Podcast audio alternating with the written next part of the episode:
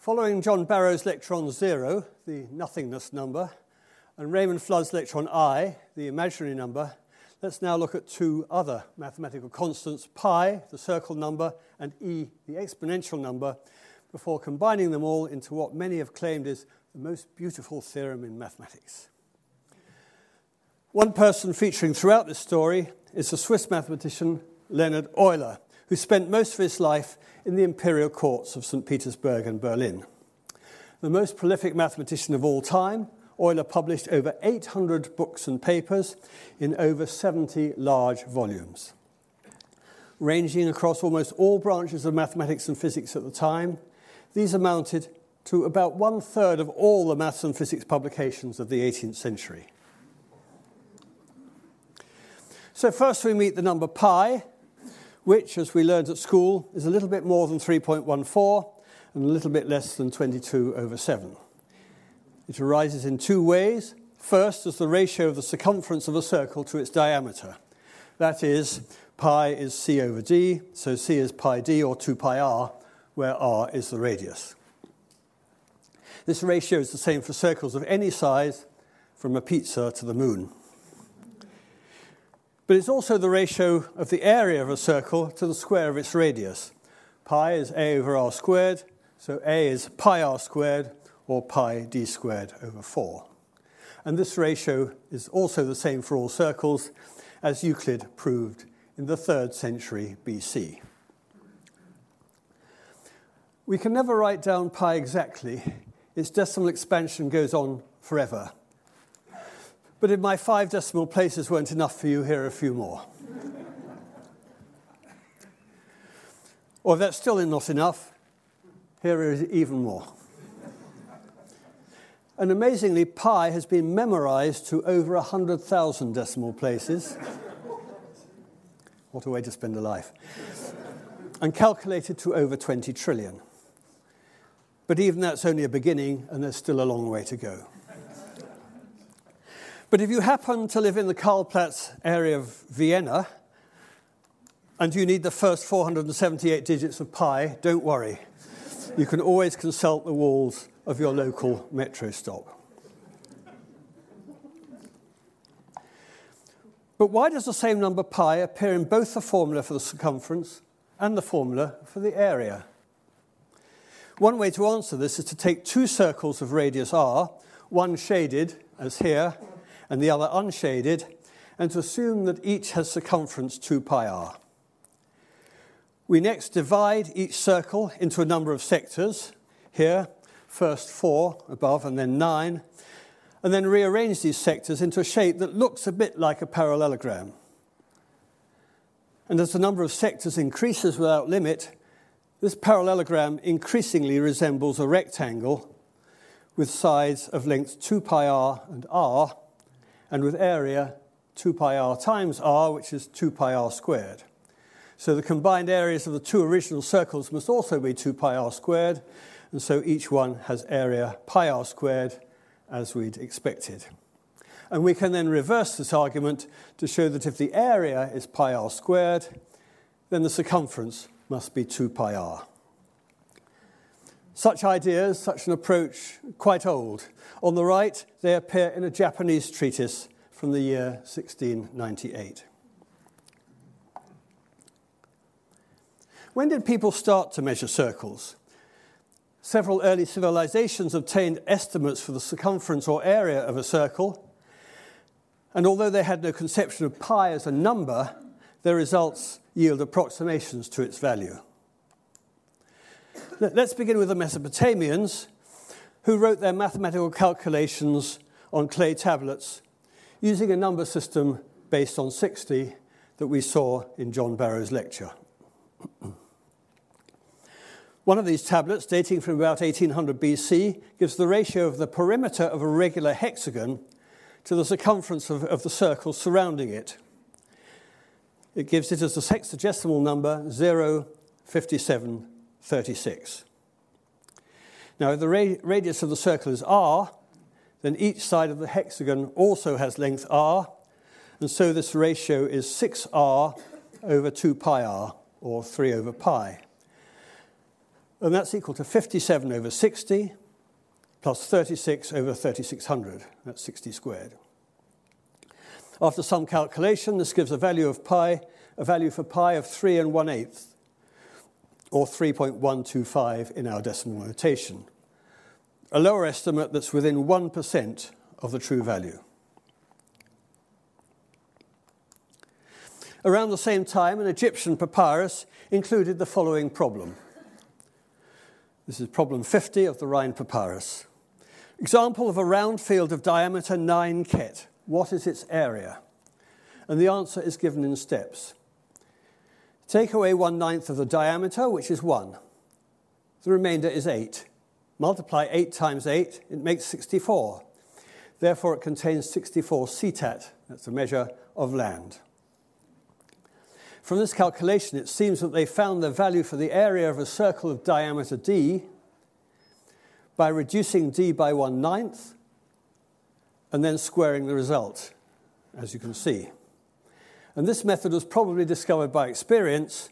Other explanations have been proposed, but none seems to be supported by historical evidence. And in terms of the radius, this area is, three, is 256 over 81 r squared, which corresponds to a value for pi of 256 over 81, which is about 3.160, an upper estimate that's also within 1% of the true value. An important new method for estimating pi was introduced by the Greeks and would be used for almost 2,000 years. It involves approximating a circle with polygons. But although it's often attributed to Archimedes, the method can be traced back a, further couple of centuries to the Greek sophists Antiphon and Bryson. Their aim was to obtain better and better bounds for pi by repeatedly, repeatedly doubling the number of sides of a regular polygon within or surrounding the circle until the polygons eventually became the circle. So Antiphon first drew a square inside the circle of radius r and found its area giving a rather poor lower bound for pi of 2. He then doubled the number of sides, giving an octagon, and finding the better bound of 2 root 2, 2 times root 2, or 2.828. Bryson's approach was the same, except that he also considered polygons surrounding, that is, outside the circle, and this leads, yields upper bounds of 4 for the square and about 3.32 for the octagon. Archimedes became interested in circular measurement around 250 BC, proving that a circle of radius r has area pi r squared, and that a, a sphere has surface area 4 pi r squared and volume 4 thirds pi r cubed. But unlike Antiphon and Bryson, who'd used areas, Archimedes worked with perimeters. He first approximated the circumference of a circle by the perimeters of regular hexagons drawn inside and outside the circle, and carried out the appropriate calculations to give the lower and upper bounds for pi of 3 and 2 square root of 3. So in our decimal notation, pi lies between 3 and 3.464, as shown below on the right. He then doubled the number of sides of the polygons, replacing the hexagons by, dodeca- by dodecagons, and getting the better, better estimates of 3.105 and 3.215. And three more doublings to polygons with 24, 48, and 96 size then gave ever closer values, with his bounds for polygons with 96 size presented eventually as 3 and 10 over 71 and 3 and 1 over 7 or in decimal notation between 3.14084 and 3.14286, so giving pi correct to two decimal places. And as Archimedes expressed it, the circumference of any circle exceeds three times its diameter by a part which is less than one seventh, but more than 10 over 71 of the diameter. What was happening elsewhere? In China, an early value for pi was given by Zhang Heng, inventor of the seismograph for measuring earthquakes. This was the square root of 10, which is about 3.162, which is a useful approximation for the time. But around the year 263, in his commentary on the Chinese classic Nine Chapters on the Mathematical Art, Liu Hui used inscribed regular polygons to approximate pi. And starting with hexagons and dodecagons, as you can see here, he developed simple methods for relating the successive areas and perimeters when one doubles the number of sides. And for, for polygons with 192 sides, that's twice 96, he obtained lower and upper bounds of about 3.141 and 3.143. And four more doublings led to polygons with 3,072 sides and to his approximation of 3.14159. Even more impressively, around the year 500, Zu Chongzhi and his son doubled the number of sides three more times, extending their calculations to polygons with over 24,000 sides and obtaining estimates that, gave, that give pi to six decimal places. They also replace Archimedes' fractional approximation of 22 over 7 by the more accurate 355 over 113, which also gives pi to six decimal places. And as we'll see shortly, this latter approximation wasn't rediscovered in Europe for another thousand years. After this, everyone got in on the game. In Italy, in a geometry book of 1220, Leonardo of Pisa, known to us as Fibonacci, cited earlier calculations and used polygons with 96 sides to give pi as 3.141818. Then in 1424, the Persian astronomer Al-Kashi, who was working at Ulugh Beg's observatory in Samarkand, used polygons with over 800 million sides to find pi to a remarkable 9 sexagesimal or 16 decimal places and this remained the best value for almost 200 years. Meanwhile, European mathematicians from several countries were using similar methods. In 1579, the French lawyer and mathematician Francois Viette, whom we'll see later, used polygons with over 393,000 sides to find pi to nine decimal places, while six years earlier, the German mathematician Valentine Otto had proposed the fraction 355 over 113, and as we saw earlier, this value was already, already known to Zu Chongzhi a thousand years previously and gives pi to six decimal places.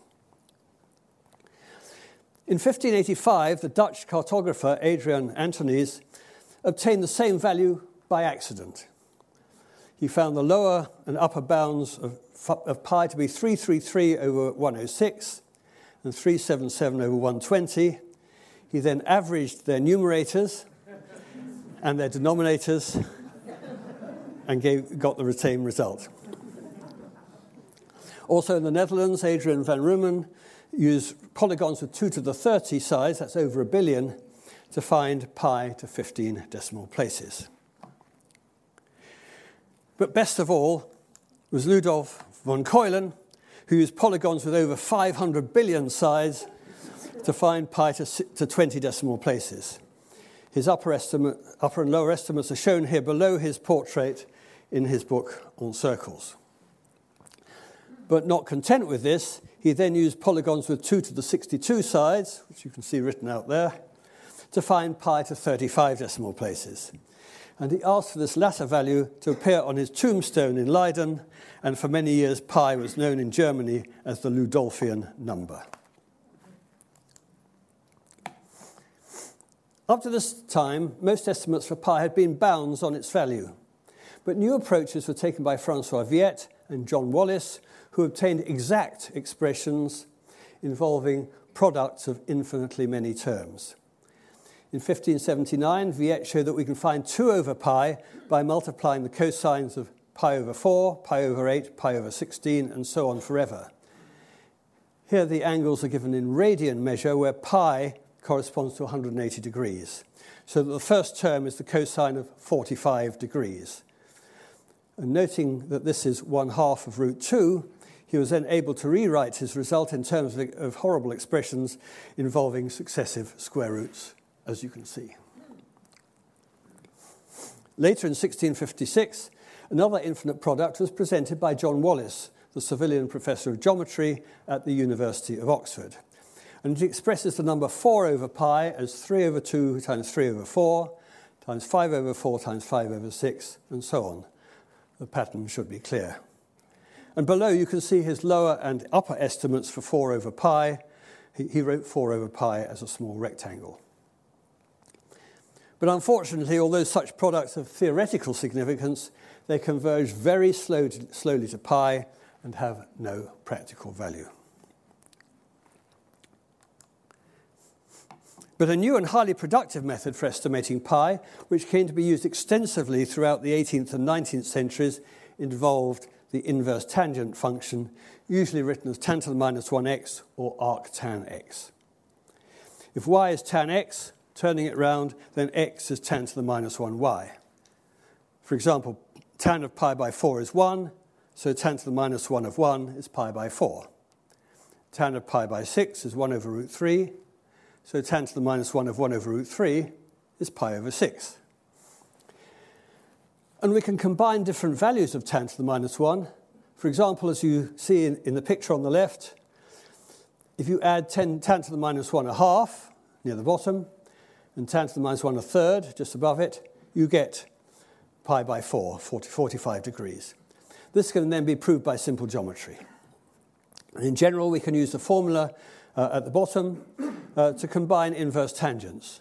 And if you take that formula and put x as a half and y as a third as before, then on the right, x plus y and 1 minus xy are both 5, 6. So that gives you tan to the minus 1, 1, which is just pi by 4 as before.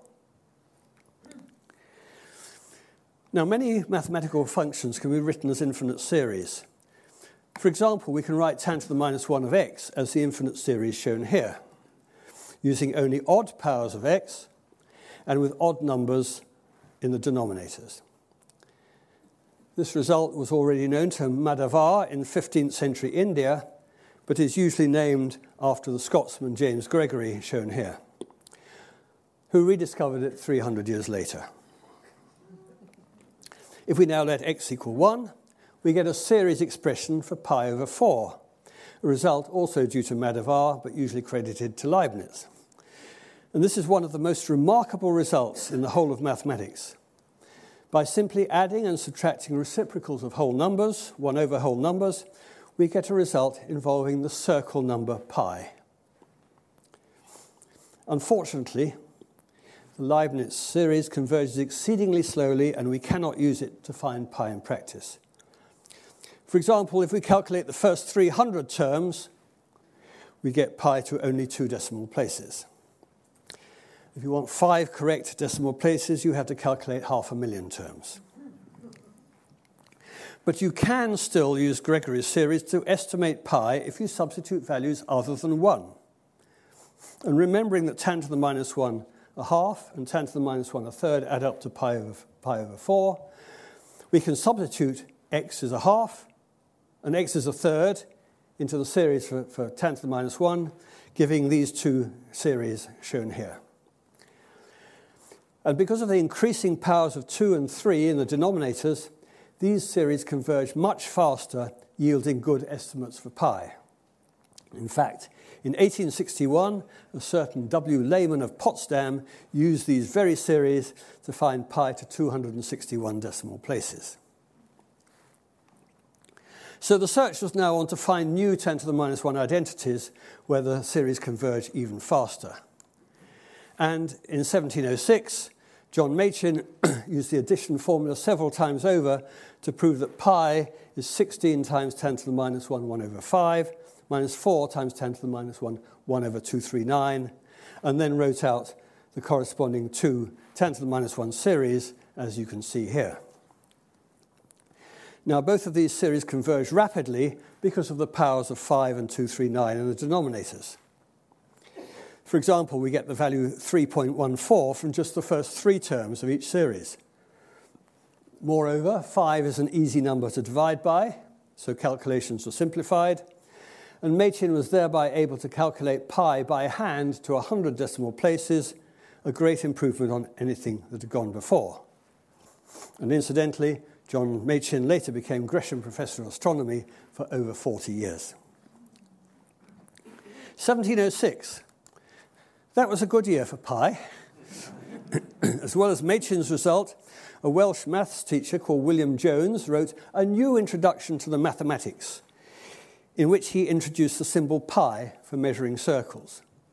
And in the upper extract here, uh, halfway down, you can see Machin's series, and then just below it is the first ever appearance of the symbol pi in the penultimate line.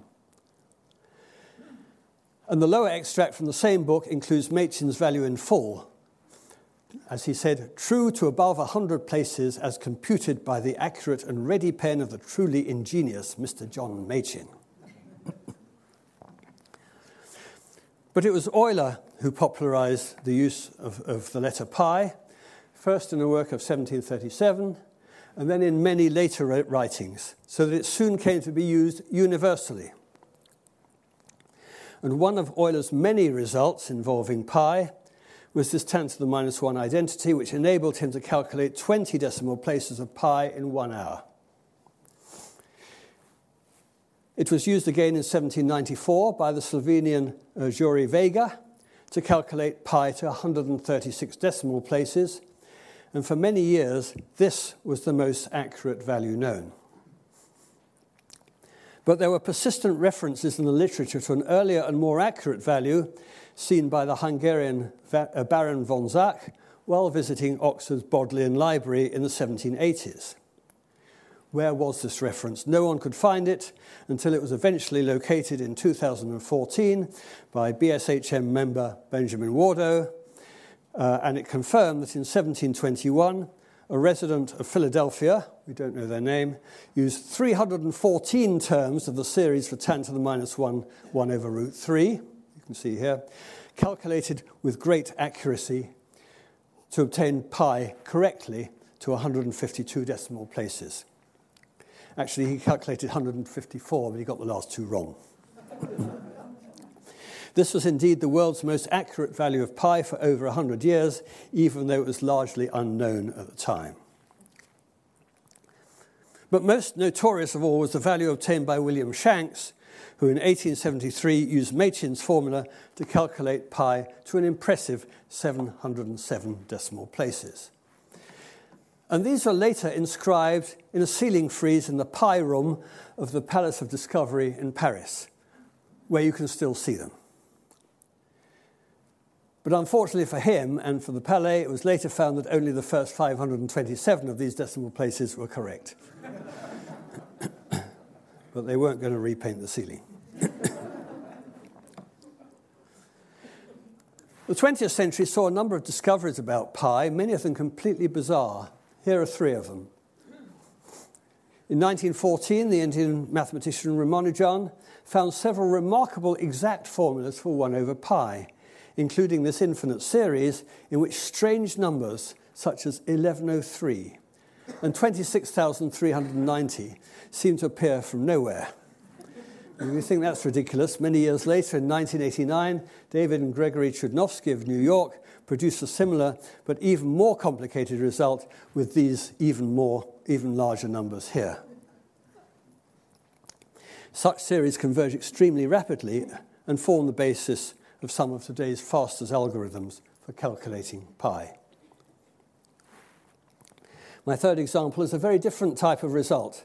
Discovered in 1995 by David Bailey Peter Borwein and Simon Plouffe, it caused a great deal of surprise. It's a much simpler series, and its importance is that if we work in a base 16 number system rather than in base 10, we can then calculate each digit of pi one at a time without having to recalculate all the preceding digits first. It's quite remarkable. By this time, computers had entered the scene, and it was now possible to calculate pi to a much greater accuracy, as you can see from this table here. Briefly, the first advance was in 1949 when Machin's series was put to good use on the American ENIAC machine to calculate pi to 2,037 places in 70 hours. Machin's series was again used in 1955 to find pi to 3,089 decimal places in just 13 minutes on the Naval Ordnance Research Calculator. Meanwhile, progress has been made in, in England, and in, 18, in 1957, a different tan to the minus 1 series was used on the Ferranti Pegasus computer to calculate over 10,000 decimal places in 33 hours, though not all were correct. Then IBM entered the scene, and the number of decimal places rose rapidly, while the calculation time plummeted. 1973 saw 1 million decimal places for the first time, reached in 23 hours on a CDC 7600 machine. And the scene then moved to Japan, where the number of places increased to 10 million in 1983, 100 million in 1987, and over 500 million in 1989.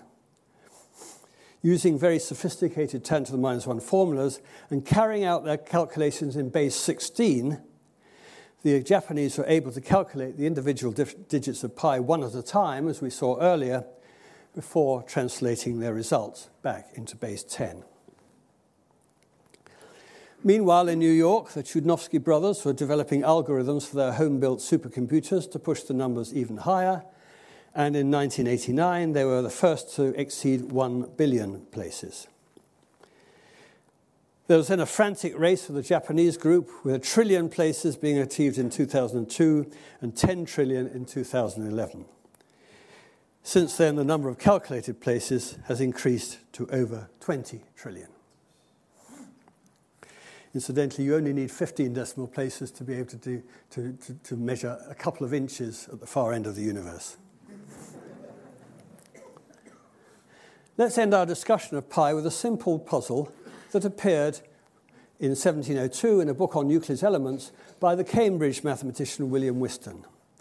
If you haven't seen it before, you may find its answer surprising. The circumference of the Earth is about 25,000 miles assuming the Earth to be a perfect sphere, supposing you tie a bit of string of this great length tightly round it. Don't try this at home. we can then extend this string by just 2 pi, that's just under 6.3 feet, and prop it up equally all around. So, how high above the ground is the string? Most people think the result, so uh, the circumference of the Earth, you only added about 6 feet. Most people think the resulting gap must be extremely small, perhaps a tiny fraction of an inch. But the correct answer is one foot. And in fact, you get the same answer whether you tie the string around the Earth, a tennis ball, or any other sphere. For if the sphere has radius r feet, then the original string has length 2 pi r. When you extend it by 2 pi feet, the new circumference is 2 pi r plus 2 pi, which is 2 pi times r plus 1. So the new radius is r plus 1, one foot more than before. So that concludes the first part of the talk uh, on pi, and let's now move over to the exponential number e. How fast do things grow? We often use the phrase exponential growth to indicate something that grows very fast. But how quickly is this? This part of the talk concerns the number e is 2.71828, etc. Like pi, its decimal expansion goes on forever. The letter e was first used for this number around 1727 in an unpublished paper of Euler and its first appearance in print was in 1736 in Euler's Mechanica on the mathematics of motion. And here you can see it. It appears in the penultimate line, and it says where e denotes the number whose hyperbolic logarithm is 1. So that's the first ever appearance of e, just as you've seen the first ever appearance of pi.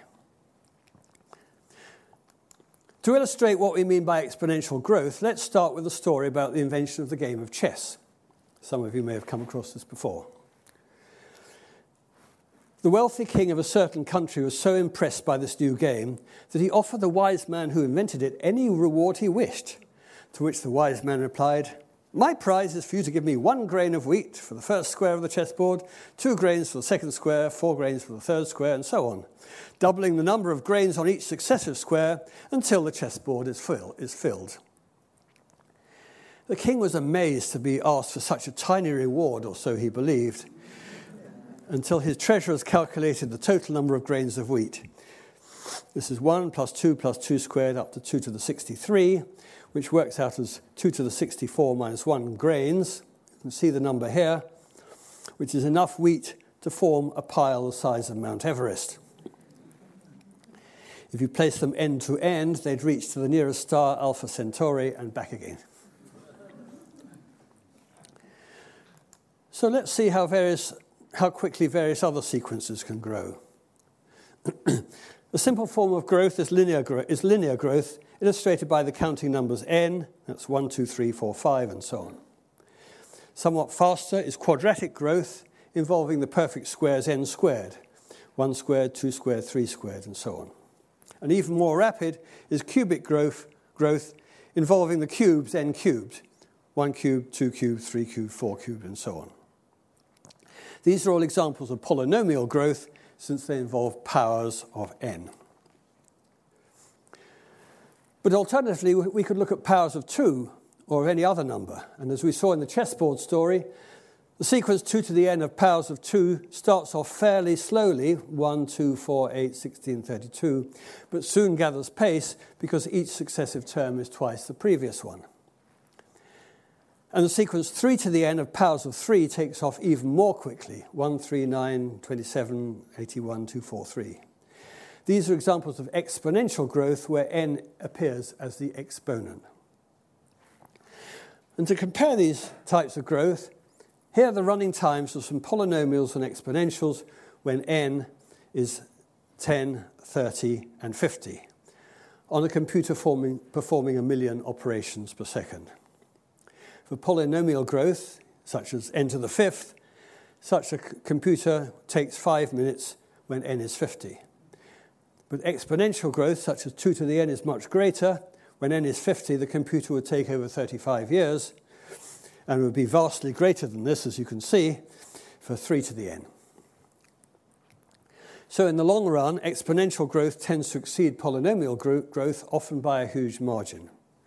Algorithms that ran, run in polynomial time are generally thought to be efficient, whereas those that run in exponential time normally take much longer to implement as the in input size increases and are considered as inefficient. So, returning to E, what exactly is this number and how did it arise? In 1683, the Swiss mathematician Jacob Bernoulli was calculating compound interest. Given a sum of, of money to invest at a given rate of interest, how does it grow? The answer depends on how often we calculate the interest. How much is earned if we calculate it yearly? Twice a year, every month, every day, n times a year, continuously. To answer this, suppose that we invest one pound at the unlikely annual rate of 100%. After one year, the amount's increased to two pounds. But what happens if we calculate the interest twice a year? After six months, the amount has increased by 50% to £1.50. And after the second six months, this has then increased by a further 50% to one and a half times £1.50, which is 225. Similarly, if the amount is calculated four times a year, then every three months the amount increases by 25%, so that by the end of the year it has become one pound multiplied by 1.254 times. That is one plus a quarter to the fourth, which is about two pounds 44. And if the interest is calculated n times a year, then after each period of time, the amount is multiplied by 1 plus 1 over n, so that at the end of the year it has become 1 plus 1 over n to the n pounds. So this table shows how these amounts increase as we calculate the increase, the interest with increasing fre frequency. And we can also see that as n increases indefinitely, these numbers tend to a limiting value that corresponds to when the interest is calculated continuously. This limiting value of about 2.71828 uh, is, is, the exponential number that, that Euler called E.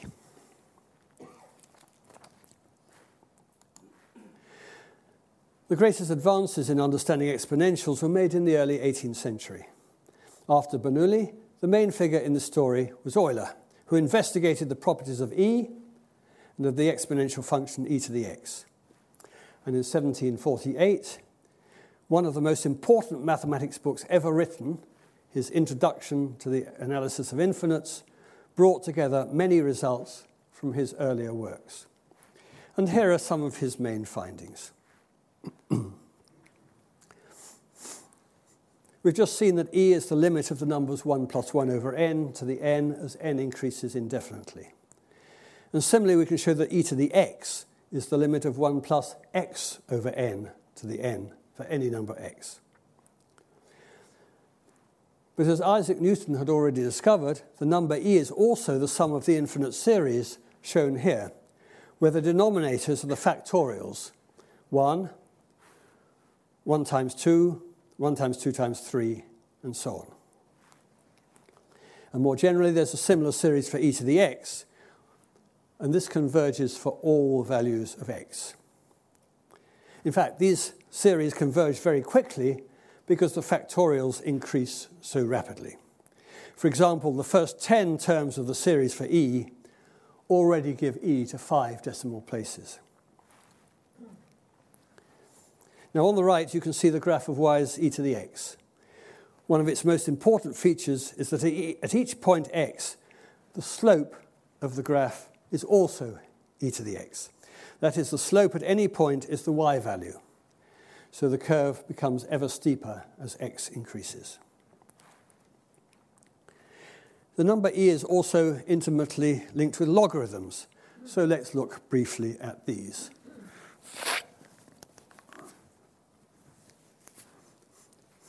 Since the Middle Ages, ways have been sought for turning lengthy calculations involving multiplications and divisions into simpler ones involving additions or subtractions. And in the 16th century, the German Michael Stiefel and others developed a new method for doing so. This was to turn geometric progressions, whose successive terms have a common ratio, into arithmetic ones, whose successive terms have a common difference. This process was called prosthaphaeresis, from the Greek words for addition and subtraction. Now, in 1614, the Scotsman John Napier, 8th Laird of Merchiston near Edinburgh, produced his description of the wonderful canon of logarithms shown here. This important work contained extensive tables of the logarithms of sine and tangents of all the angles from 0 to 90 degrees in steps of one minute of arc.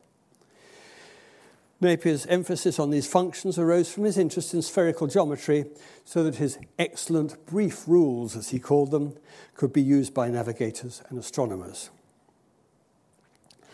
Well, Napier's logarithms originated from this idea of prosthaphaeresis. He considered two points moving along straight lines. You can see them here. The upper one, PQ, is of finite length, and the lower one, L0L, is of infinite length, as follows. The upper point moves from P towards Q in such a way that its speed at each point is proportional to the distance that it still has to travel. So it slows down. While the lower point, representing its Napierian logarithm, starts from L0 and travels at constant speed towards L forever. So in successive periods of time, the distances still to be traveled by the first point form a geometric progression, and the distances already traveled by the second point form an arithmetic progression. Well, Napier took 10 to the minus 7 as his successive time intervals and then multiplied his results by 10 to the 7 in order to avoid the use, the use of decimal fractions, which were still largely unfamiliar at the time. And it followed from his construction that the log of 10 million is zero, and that as n decreases, its logarithm increases, unlike those we use today. And it also followed that log of a times b is log of a plus log of b minus log of 1. So that for each calculation, he had to subtract the cumbersome term log of 1 shown at the bottom. Not very easy. So to the rescue comes Henry Briggs in, 16, in 1615 Henry Briggs was the first professor of geometry at Gresham College in London, And he heard about Napier's logs and was wildly excited by them. He included in his Gresham lectures, just as I'm doing today, enthusing that Napier had set my head and hands to work with his new and remarkable logarithms. I never saw a book which pleased me better or made me more wonder. But Napier's logs were cumbersome to use, and Briggs wanted to redefine them so as to avoid having to subtract log 1 in every calculation. I myself, when expounding this doctrine to my auditors in Gresham College, remarked that it would be much more convenient that zero should be kept for the logarithm of the whole sine, that is 1.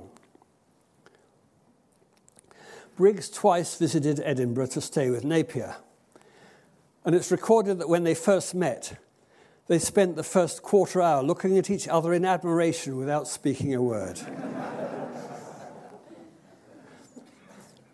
the outcome of their meetings was that Briggs started to construct logs to base 10 where log 1 is 0, log 10 is 1, log 100 is 2, and so on. Other values he found by interpolation. In order to find these accurately, he calculated the square root of 10, then the square root of that, and so on, eventually taking square roots 54 times, all to 30 decimal places. One, since log of 1 is 0, as he demanded, Briggs's logarithms satisfy the simpler fundamental rule log of a times b is log of a plus log of b. And in 1617, Briggs, while still at Gresham College, Briggs produced a, this small pamphlet shown here containing his calculations.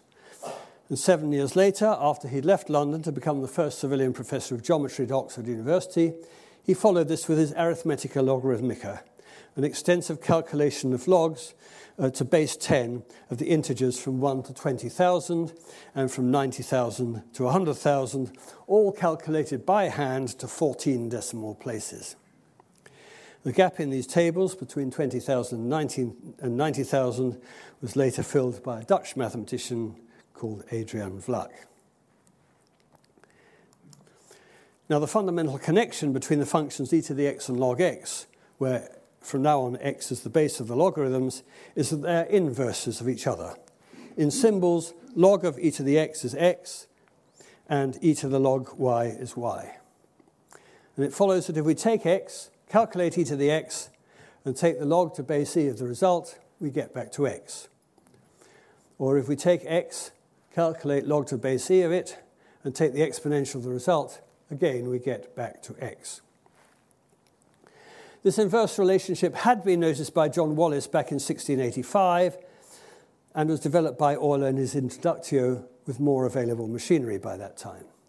And using it, we can show that the multiplicative law for exponentials, you can see here, and the basic law of logarithms are essentially the same result. And we notice also from the picture that since e to the x and log x are inverses of one another, their graphs can be obtained from each other by reflecting in the line y equals x. Well, before leaving exponentials, uh, let's now change pace by looking at two applications of the exponential function to derangements and to population growth. Around 1710, de Moivre, whom we saw earlier, de Montmort, and others posed the following problem. Given any n letters, in how many ways can we rearrange them so that no letter is in its original position?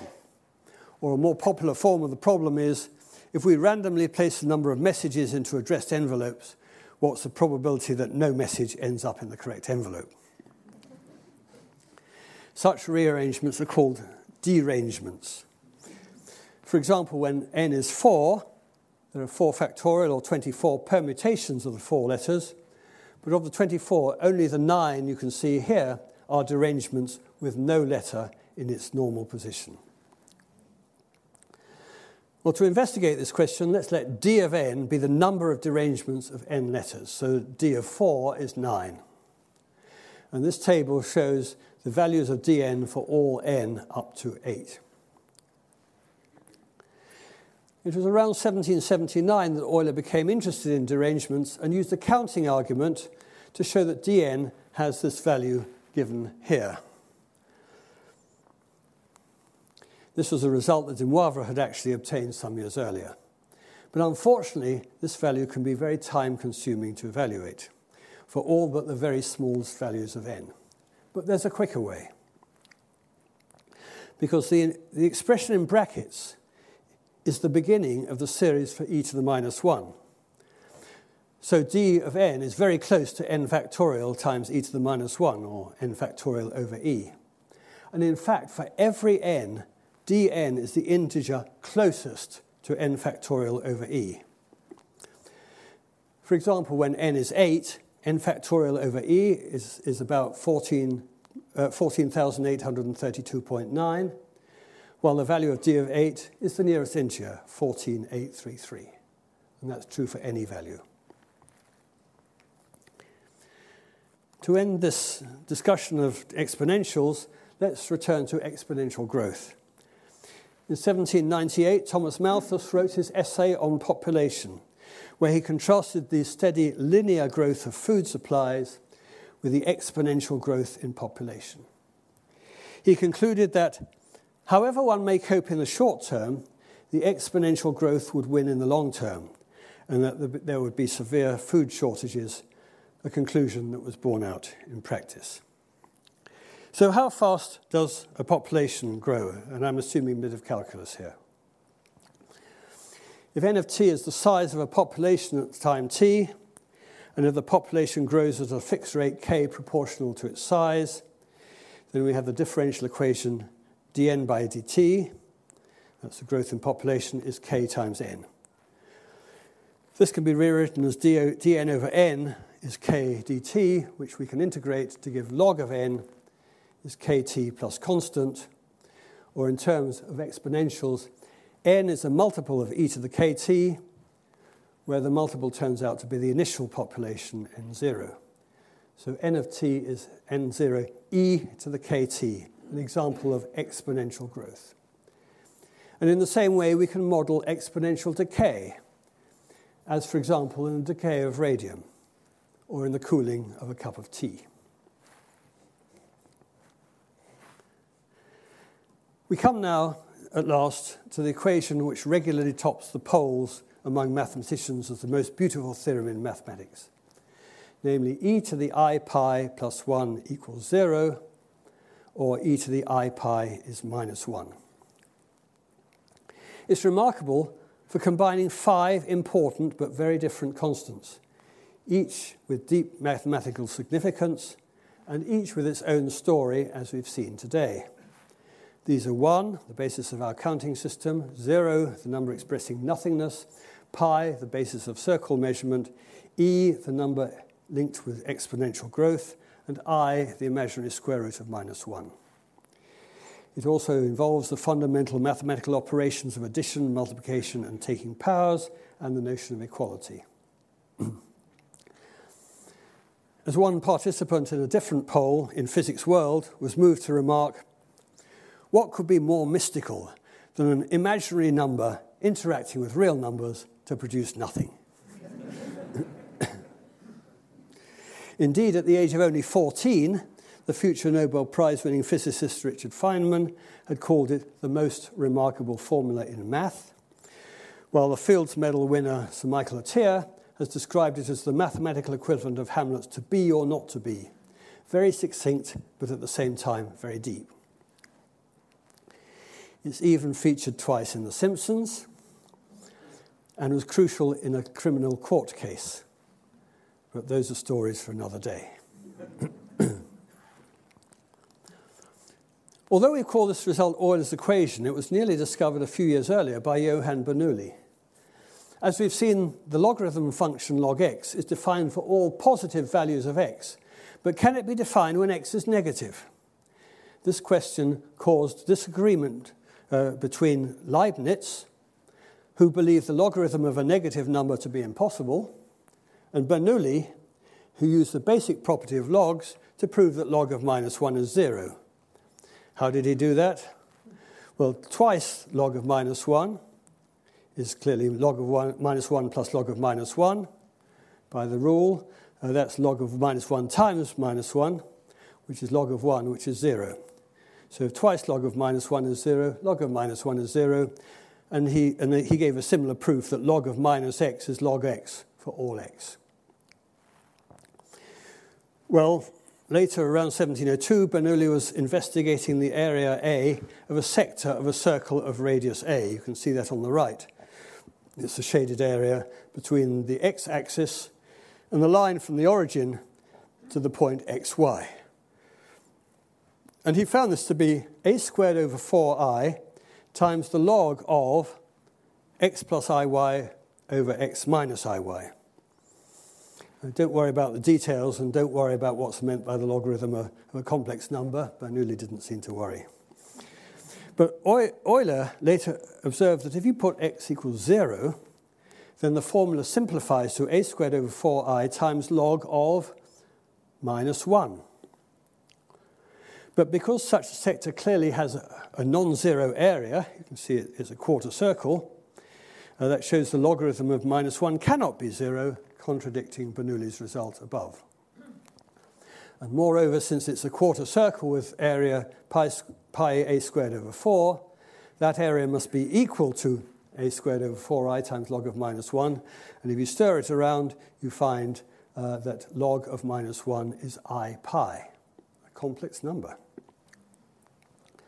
Although Euler wrote down this last result explicitly, he doesn't seem to have taken exponentials at the time to deduce Euler's equation in the form e to the i pi is minus 1. And indeed, Euler often credited Bernoulli with discovering this value for log of minus 1, but Bernoulli hadn't included it in the 1702 paper or in any later work, continuing to insist that log of minus 1 is 0.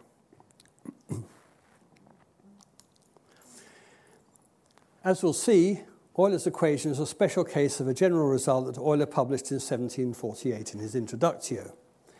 This celebrated result relates the exponential function e to the x and the trigonometric functions cos x and sin x.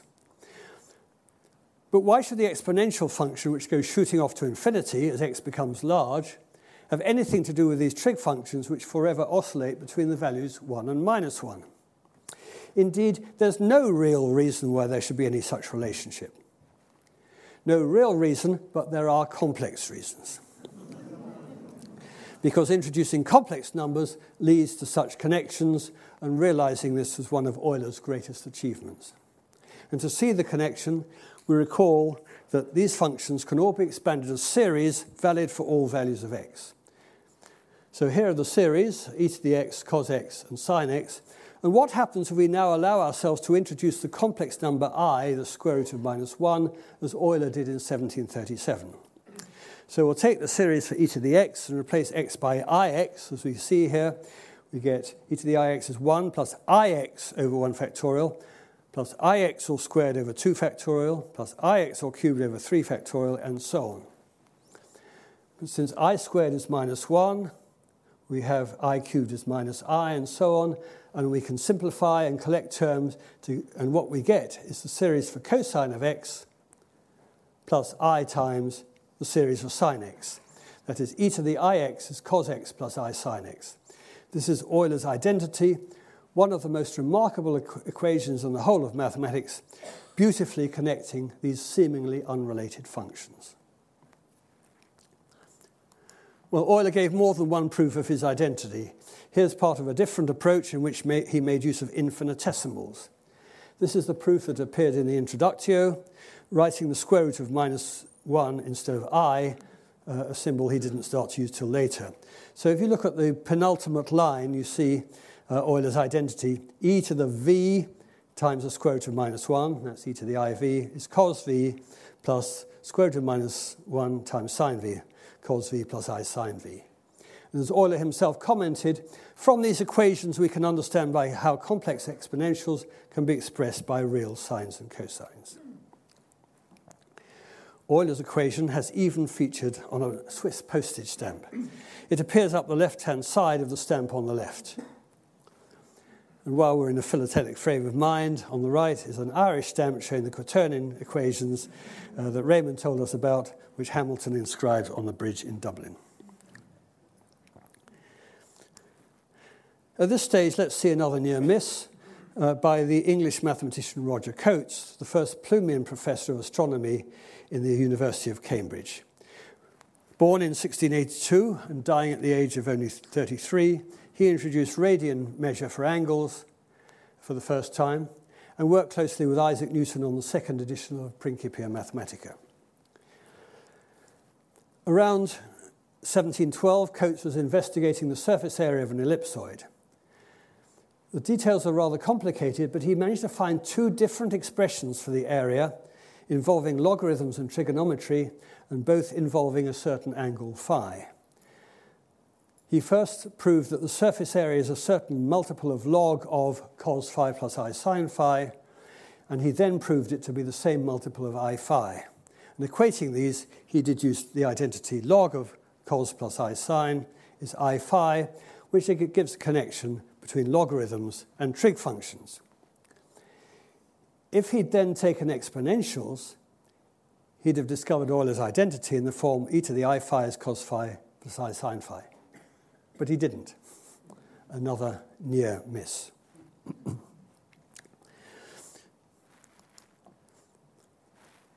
Euler's identity has many simple yet profound consequences. Here are three of them before we, before we conclude. The most important one follows when you put x equals pi, that's the radian form of 180 degrees. To give e to the i pi is cos pi plus i sine pi, which is minus 1 plus 0i, which is minus 1, or e to the i pi plus 1 equals 0, which is Euler's equation. Although Euler must surely have made this, this deduction, it doesn't appear explicitly in any of his writings. Next, we note that Euler's identity gives us a one-line proof of de Moivre's theorem, which Raymond mentioned in his lecture. For any number n, cos x plus i sine x to the power n, well, that's e to the ix to the n, which is e to the i n x. Well, e to the i times nx is just cos nx plus i sine nx. But since Euler had used de Moivre's theorem to obtain his identity, the two results are in some sense equivalent. We also note that if in, if in Euler's identity e to the i pi is cos x plus i sine x, we replace x by minus x, we get e to the minus x, ix is cos minus x plus i sine minus x, and that's cos x minus i sine x. And if you add and subtract those two equations, you get cos x is a half of e to the ix plus e to the minus ix, and sine x is 1 over 2i times e to the ix minus e to the minus ix. And these re remarkable results show how, by allowing complex numbers, we can rewrite the standard trig functions in terms of the exponential function. so to end with, what should we call the equation e to the i pi plus 1 equals 0? We've seen how it can be easily deduced from results of Johann Bernoulli and Roger Cotes, but that neither of them seems to have done so. Even Euler seems not to have written it down explicitly, and it doesn't appear in any of his publications, though he surely realized that it follows immediately from his identity e to the ix as cos x plus i sin x. In fact, we don't know who first stated the equation explicitly, although it does appear in a French math journal of 1813 to 1814. But almost everybody nowadays attributes the result to Leonhard Euler, so we're surely justified in naming it Euler's equation to honor the achievements of this truly great mathematical pioneer, a word that describes him so well and which appropriately includes among its letters our five constants pi, I, 0, 1, and E. So, may I conclude by inviting you to the Gresham College launch of this forthcoming book to be published by Oxford University Press on the 25th of January. The launch takes place at Barnard's Inn Hall, Gresham College Barnard's Inn Hall in High, in High Holborn on the 15th of February at 6 p.m. And I'll tell you all the stories that I didn't tell you today. Thank you very much.